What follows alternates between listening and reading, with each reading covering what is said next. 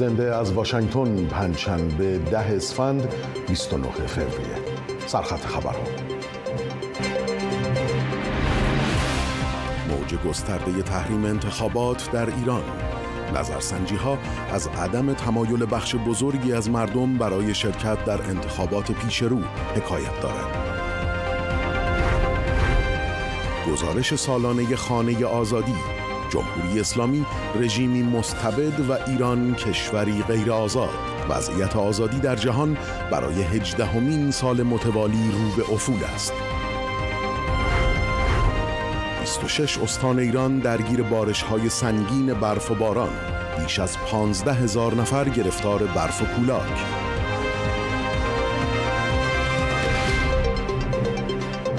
خانم آقایان درود بر شما. آریان ریسپاف هستم میزبان شما. در سی دقیقه پیش رو.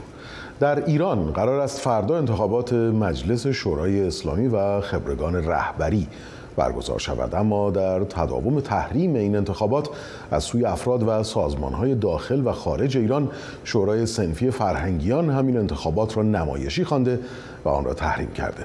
کوروش آلدین گزارش میده.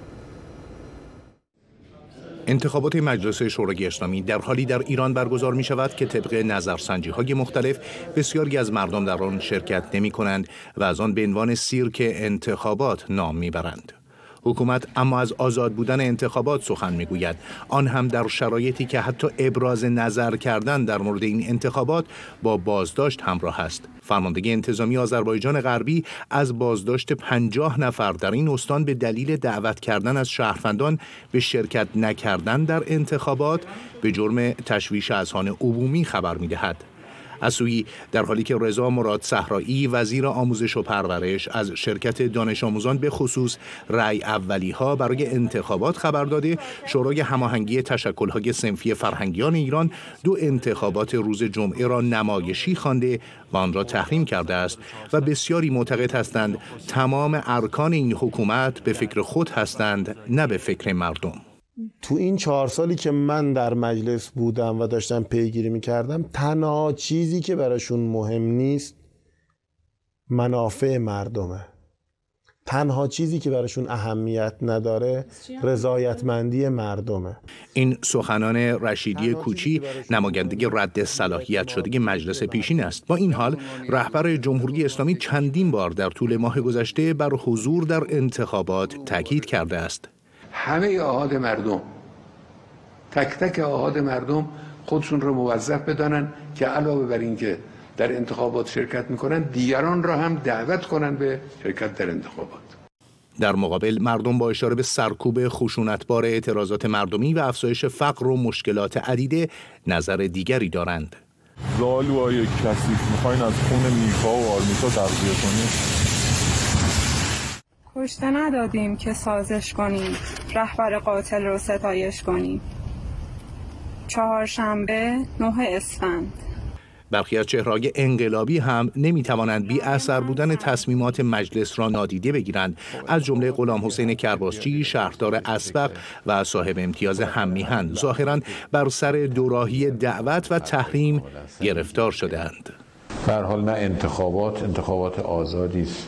نه اونجوری که دلشون می‌خواد بسیاری از گروه های سیاسی کاندیداهاشون تایید صلاحیت نشدن و تایید صلاحیت هم لاعقل دلایلش گفته نمیشه و این خیلی ابهام داره. اگر شفافیت بود شاید خیلی بیشتر قانع می‌شدن. از اون طرف مجلس میگن خوب از خاصیت افتاده. خیلی از کارا خارج از مجلس شورای نمی‌دونم سران سقوق شورای فرهنگی شورای نمی‌دونم فضای مجازی. مثلا عملا دیگه برای مجلس کاری به اون صورت غیر از همین حالا کارهای جاری که هر کسی اونجا باشه چهار تا لایه دولت مسائل اداری و اینها که اونم حالا اگه به جایی بر نخوره. و نهایتا حکومت هر کاری که بخواد انجام میده خیلی درگیر اصلا تصویب و عدم تصویب مجلس نیست. نهادها و ارگانهای دیگری کسانی که بالاخره می‌خوان برن توی مجلس از این نیروهای به اصطلاح انقلابی اگر رفتن که در اونجا اگر هم نرفتن در جای دیگه کارشون رو انجام میدن. عملا مجلس کاری از دستش ساخته نیست. بسیاری از کاربران اما یادآور شدند که این نمایندگان همانی بودند که در اعتراضات خواستار اعدام معترضین زن زندگی آزادی شدند 227 نفر از نمایندگان مجلس یازدهم یک هفته پیش در بیانیه افرادی که اونها رو اختشاشگر و آشوبگر نامیدن سزاوار حکم محارب و قصاص دانسته و اجرای حکم اعدام رو برای اونها درخواست کردند. کاربران فراوانی نیز با انتشار ویدیوها و پست های مختلف یادآور سرکوب مردم شده و دلیل عدم حضور خود در انتخابات را بیان کردند. مانند این کاربر که با انتشار این ویدیو نوشت هرگاه تصمیم به رأی دادن گرفتی این پیرمرد رو هم به یادار یا این کاربر که نوشت انگشت در خون هممیهنان خود نزن. و بسیاری از کاربران که با انتشار عکس های جوانان کشته شده از آنها یاد کردند. مثل این کاربر که نوشت اونی که میره رأی بده خودش جزی از همونایی بوده که داشته میکشته کور می‌کرده وگرنه بین ما و جمهوری اسلامی خون جوانانمونه و کسی رأی نمیده. کوروش آلادین صدای آمریکا. برای بررسی اخبار انتخابات گفتگو می‌کنیم با مرتضی اسماعیل پور روزنامه نگار از کانزاس سیتی آمریکا. خوش آمدید آقای اسماعیل پور در کمتر انتخاباتی در ایران شاهد این میزان کسادی بازار ستادهای انتخاباتی خشم و تحریم از سوی مردم بودیم. آیا جمهوری اسلامی بیش از هر زمان دیگه با بحران مشروعیت روبرو شده؟ درود خدمت شما بینندگان گرامیتون خب طبیعتا بله بحران مشروعیت داخلی و مشروعیت خارجی گریبان جمهوری اسلامی رو گرفته و این می‌تونه تبعات بسیار سنگین داشته باشه. حافظه تاریخی حافظه تاریخی مردم دیگه مثل گذشته نیست که فراموش کنن خیلی چیزها رو و این یکی از بزرگترین دغدغه‌های جمهوری اسلامی الان شده. آنچه که مشخص جمهوری اسلامی حالا با وجود کسادی که در ستادها هست بیشترین هزینه رو برای انتخابات کرده. ما می‌بینیم که سیل عظیمی از سیلبریتی های رژیم از طرف خود علی خامنه‌ای طی دو روز اخیر بیش از 22 توییت منتشر کرده. فقط در یکی از شبکه‌های اجتماعی خودش. این نشون از این میده که جمهوری اسلامی به لبه پرتگاهی قرار گرفته که به اسم مشروعیت زدودن کامل مشروعیت خودش هست. ما می‌دونیم که هنوز جمهوری اسلامی یک سری نیروهای عرفی سنتی خودش رو داره. اما اون چیزی که الان ما شاهدش هستیم اینه که مردم نسبت به هر گونه انتخاباتی که تبعیتش منجر به بیعت مجدد با جمهوری اسلامی بشه دارن نمیگن. و این نگفتنشون بسیار بلندتر از گذشته شده. ما می‌بینیم که در شبکه های اجتماعی هم مردم نسبت به اون چیزی که قبلا می‌گفتن احتمالا ترس از دستگاه امنیتی و شاهد نیستیم و مشخصا و ما به صورت عمومی در شبکه اجتماعی ویدیوهای مختلفی در شهرهای کوچکی که قبلا انتخابات قومی قبیله‌ای وجود داشت قبلا انتخابات دوستی و فامیلی وجود داشت. اما الان همونا هم نسبت به هر گونه حضور در پای صندوق واکنش منفی نشون میدن. وقتی این دوتا رو کنار هم قرار بدیم یعنی ترس و نگرانی و حاکمیت از عدم مشروعیت نسبت به حتی انتخابات پیشین که ما میگیم انتصابات در اصل وقتی این میزان کاهش پیدا کنه و از طرف دیگه حساسیت و دغدغه مندی مردم رو می‌بینیم متوجه میشیم که جمهوری اسلامی هر چقدر با شیپورشی های خودش در شبکه های اجتماعی نیروهای سایبری امنیتی خودش و در کنار اون نیروهایی که در خاک کشور داره در دانشگاه ها در جاهای مختلف در رسانه ها داره با وجود این همه شیپورشی هایی که داره نتونسته اون میزان به نوعی میشه گفت حداقل مقبولیت و مشروعیت رو برای خودش در بین حتی نیروهای عرفی سنتی خودش کسب کنه پس در نتیجه ما می‌بینیم که این انتخابات نه تنها مشارکت نداره در بین در جریان انتخابات مشارکتی حتی بیعت کنندگان سابقش هم با ریزش بسیار گسترده ما روبرو هستیم و شاهد هستیم. همطور که گفتید نظرسنجی ها هم از عدم تمایل 60 70 درصدی مردم برای شرکت در انتخابات حکایت می‌کنه. حالا اومدیم و 30 درصد واجدین شرایط رفتن و رأی دادن و اگه این انتخابات با شرکت حداقلی مردم مواجه بشه پیش بینی می‌کنید واکنش جمهوری اسلامی چه خواهد بود؟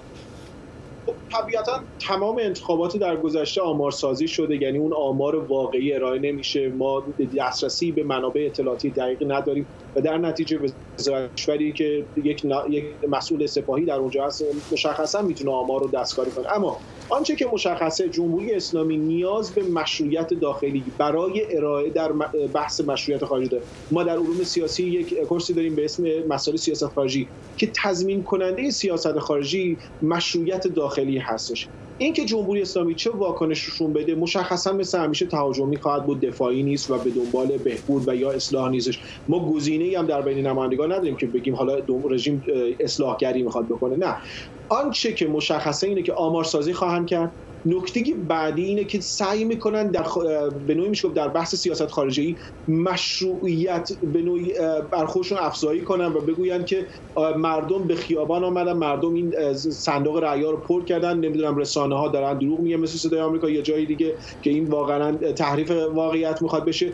اما آنچه که مشخصه اینه که جمهوری اسلامی به هر نحوی شده می‌خواهد بگوید که هنوز مردم پای صندوق میآیند و به همین خاطر است که ما در این سیرک انتخابات به مردم تاکید می‌کنیم در این روز در خانه در خانه بمانید یه آنچه که زندانیان خواستن از ما اینه که ما در زندان هستیم شما یک روز هم در خانه بمانید. برای چه؟ برای اینکه رسانه ها رو شانتاژ می‌کنن به بله. بالاخره رسانه های خارجی در ایران حضور دارن.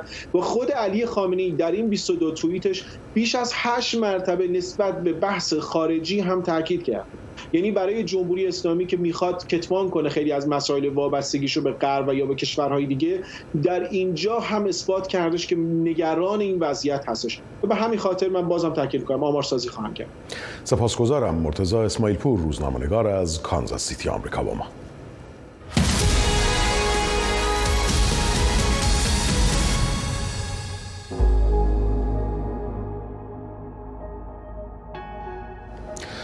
بیننده اخبار شامگاهی هستید از صدای آمریکا. فریدم هاوس یا خانه آزادی تازه ترین گزارش سالانش از وضعیت آزادی در کشورهای جهان را منتشر کرد. در این گزارش یک چهارم کشورهای جهان از جمله ایران در زمره کشورهای غیر آزاد قرار گرفتند. مسعود ملک و جزئیات بیشتر.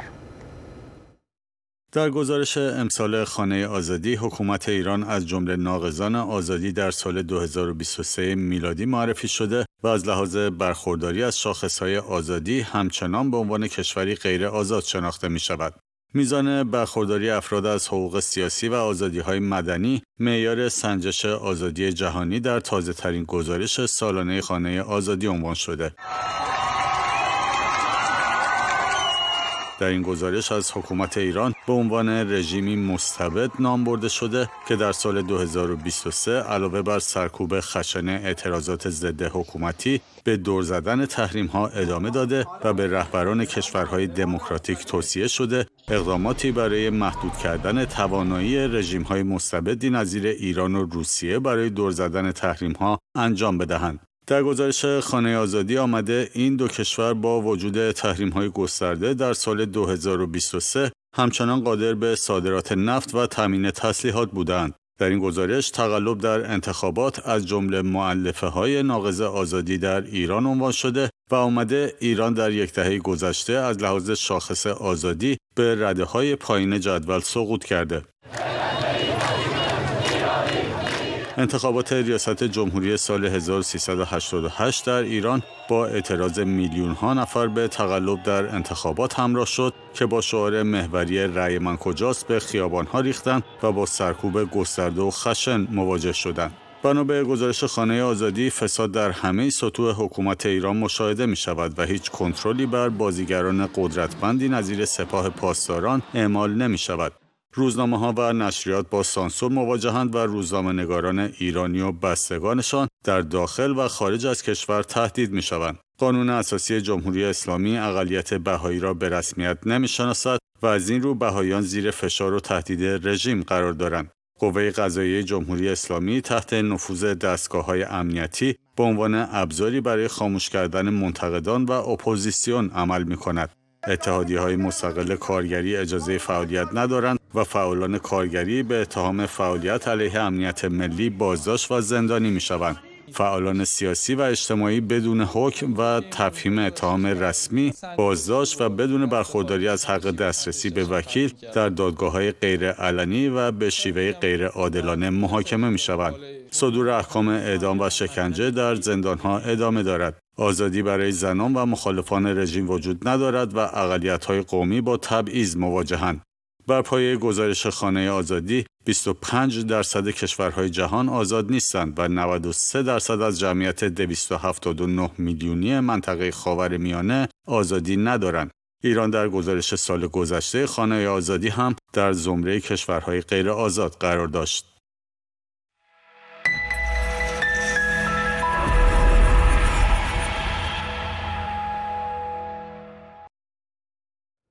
اخبار شامگاهی رو می‌بینید از صدای آمریکا. در ایران بارش سنگین برف و باران در 26 استان بیش از 15 هزار نفر را گرفتار برف و کولاک کرده. بابک محمودی رئیس سازمان امداد و نجات هلال احمر پنجشنبه دهم اسفند گفت از پنج اسفند تا امروز تمام ایران بجز پنج استان متاثر از بارش برف کولاک و آب گرفتگی بودند. بر اساس گزارش ها بخش گسترده از استان سیستان و بلوچستان درگیر سیل و آب گرفتگی شدید شده و راه های ارتباطی 300 روستا هم قطع شدند. سازمان هواشناسی ایران درباره بارش ها، وزش باد شدید و شکلگیری سیلاب در مناطق مختلف کشور هشدار داده و اعلام کرده بامداد روز جمعه 11 اسفند سردترین بامداد از ابتدای پاییز در نیمه غربی خواهد بود و با تأخیری 24 ساعته همین شرایط روز شنبه در نیمه شرقی کشور رخ خواهد داد. یک سخنگوی وزارت خارجه آمریکا روز پنجشنبه در پاسخ به بخش فارسی صدای آمریکا در مورد فعالیت‌های القاعده از طریق جمهوری اسلامی ایران گفت ایران همچنان به ارائه پناهگاه امن به رهبران ارشد القاعده در خاک خود ادامه می‌دهد و دست کم از سال 2009 به القاعده اجازه داده تا فعالیت‌های تروریستی خود را از طریق از این طریق فراهم کند. این سخنگو در ادامه گفت این تسهیلات القاعده را قادر ساخته تا پول و جنگجویان خود را به جنوب آسیا، سوریه و جاهای دیگر منتقل کند. با این حال ایران به رغم آگاهی آنها از فعالیت‌های رهبران القاعده در آنجا حضور آنها در این کشور را رد می کند. پیشتر جیمز روبین فرستاده ویژه و هماهنگ کننده مرکز تعامل جهانی وزارت خارجه طی سخنانی در لندن گفته بود بر اساس اسناد به دست آمده جمهوری اسلامی ایران نوع جدیدی از همکاری با القاعده را آغاز کرده و از عواملش در منطقه برای حمایت از القاعده بهره می‌برد. سخنگوی وزارت خارجه آمریکا در ادامه پاسخ به پرسش صدای آمریکا گفت جمهوری اسلامی ایران از سال 1979 تا کنون محرک اصلی بیثباتی در سراسر خاورمیانه و حامی اصلی تروریسم بوده و از طیف گسترده ای از فعالیت های تروریستی و سایر فعالیت های غیرقانونی در سراسر جهان از جمله در بحرین، عراق، لبنان، سوریه و یمن از طریق گروه های شبه نظامی و تروریست های مانند حزب الله و حماس پشتیبانی می کند.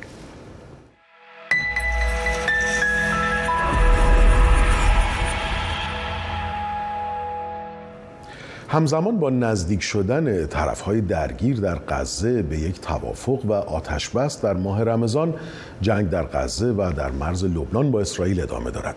وزیر دفاع اسرائیل می‌گوید کشورش به حمایت از آزادی دینی متحد است و مسجد الاقصا را در ایام ماه رمضان به روی فلسطینی ها باز می‌گذارد اما به حماس اجازه نمی‌دهد در این مکان تنش آفرینی کند. جزئیات بیشتر در گزارش پیش رو. شمار کشته ها در جنگ جاری غزه به گفته مقام های پزشکی حماس به مرز سی هزار نفر نزدیک شده است. ابراهیم احمد آواری فلسطینی در حال کندن ردیف قبرها برای کشته شدگان آرزو دارد جنگ تمام شود تا او نخواهد به این کار ادامه دهد. امروز به مرز سی هزار شهید نزدیک میشیم داره افزایش پیدا می‌کنه امیدواریم جنگ تموم بشه تا منم نخوام به این کار ادامه بدم مرگ امر حقه. اما امیدوارم تموم بشه. خسته شدیم. به جای قبل کندن بتونیم خونه هامونو سرزمینمونو از نو بسازیم. الان که امیدی نیست. فلسطینی های آواره شده در غزه پس از حمله هفتم اکتبر حماس به اسرائیل و جنگ جاری کلیدهای خانه های ویران شدهشان را به نماد از دست دادن خانه و کاشانه با خود می‌برند تا سنت دیرینه آوارگی انبوه پس از جنگ سال 1948 و تشکیل کشور اسرائیل را زنده کنند. تاریخ تکرار میشه. بابا بزرگم کلید خونش رو با خودش برد به امید اینکه برگرده. حالا منم کلید خونم رو در جبالیه آوردم. امیدوارم برگردم. خدا رحم کنه. این کلید واقعیه. نگهش میدارم. در اسرائیل خانواده های گروگان ها با راهپیمایی به سوی اورشلیم از پرزیدنت بایدن رئیس جمهوری آمریکا بنیامین نتانیاهو نخست وزیر اسرائیل و جامعه جهانی می‌خواهند هرچه زودتر توافق مبادله گروگان ها با زندانیان فلسطینی را نهایی کنند و همه گروگان ها به اسرائیل بازگردانده شوند. در جبهه شمالی مرز اسرائیل با لبنان همچنان مبادله آتش جریان دارد. جنگنده های اسرائیل روز پنجشنبه مواضع حزب الله در جنوب لبنان را بمباران کردند و ستونهای دود ناشی از حمله از فاصله دور دیده می شود. گردان قسام شاخه نظامی حماس روز چهارشنبه از شلیک موشک و راکت از جنوب لبنان به شمال اسرائیل خبر داده بود. و یوآف گالانت وزیر دفاع اسرائیل در تلاویو از توطعه حماس برای ناآرام کردن مسجد الاقصا در ماه رمضان خبر داد. هدف اصلی حماس در حال حاضر تنشافرینی در مسجد الاقصا است. می‌خواد ما رو مجبور کنه نیروهامون رو از غزه به کرانه باختری و اورشلیم منتقل کنیم. ما زیر بار چنان توطئه‌ای نخواهیم رفت. گالانت تاکید کرد که اسرائیل هم با تروریست ها مبارزه می کند و هم به تعهد خود در حمایت از آزادی های دینی عمل خواهد کرد. سیران شرفی صدای آمریکا ولکر ترک کمیسر عالی حقوق بشر سازمان ملل پنجشنبه طی سخنانی در 55 مین اجلاس شورای حقوق بشر سازمان ملل در ژنو گفت همه طرفهای درگیری اسرائیل و حماس مرتکب جنایت جنگی شدند.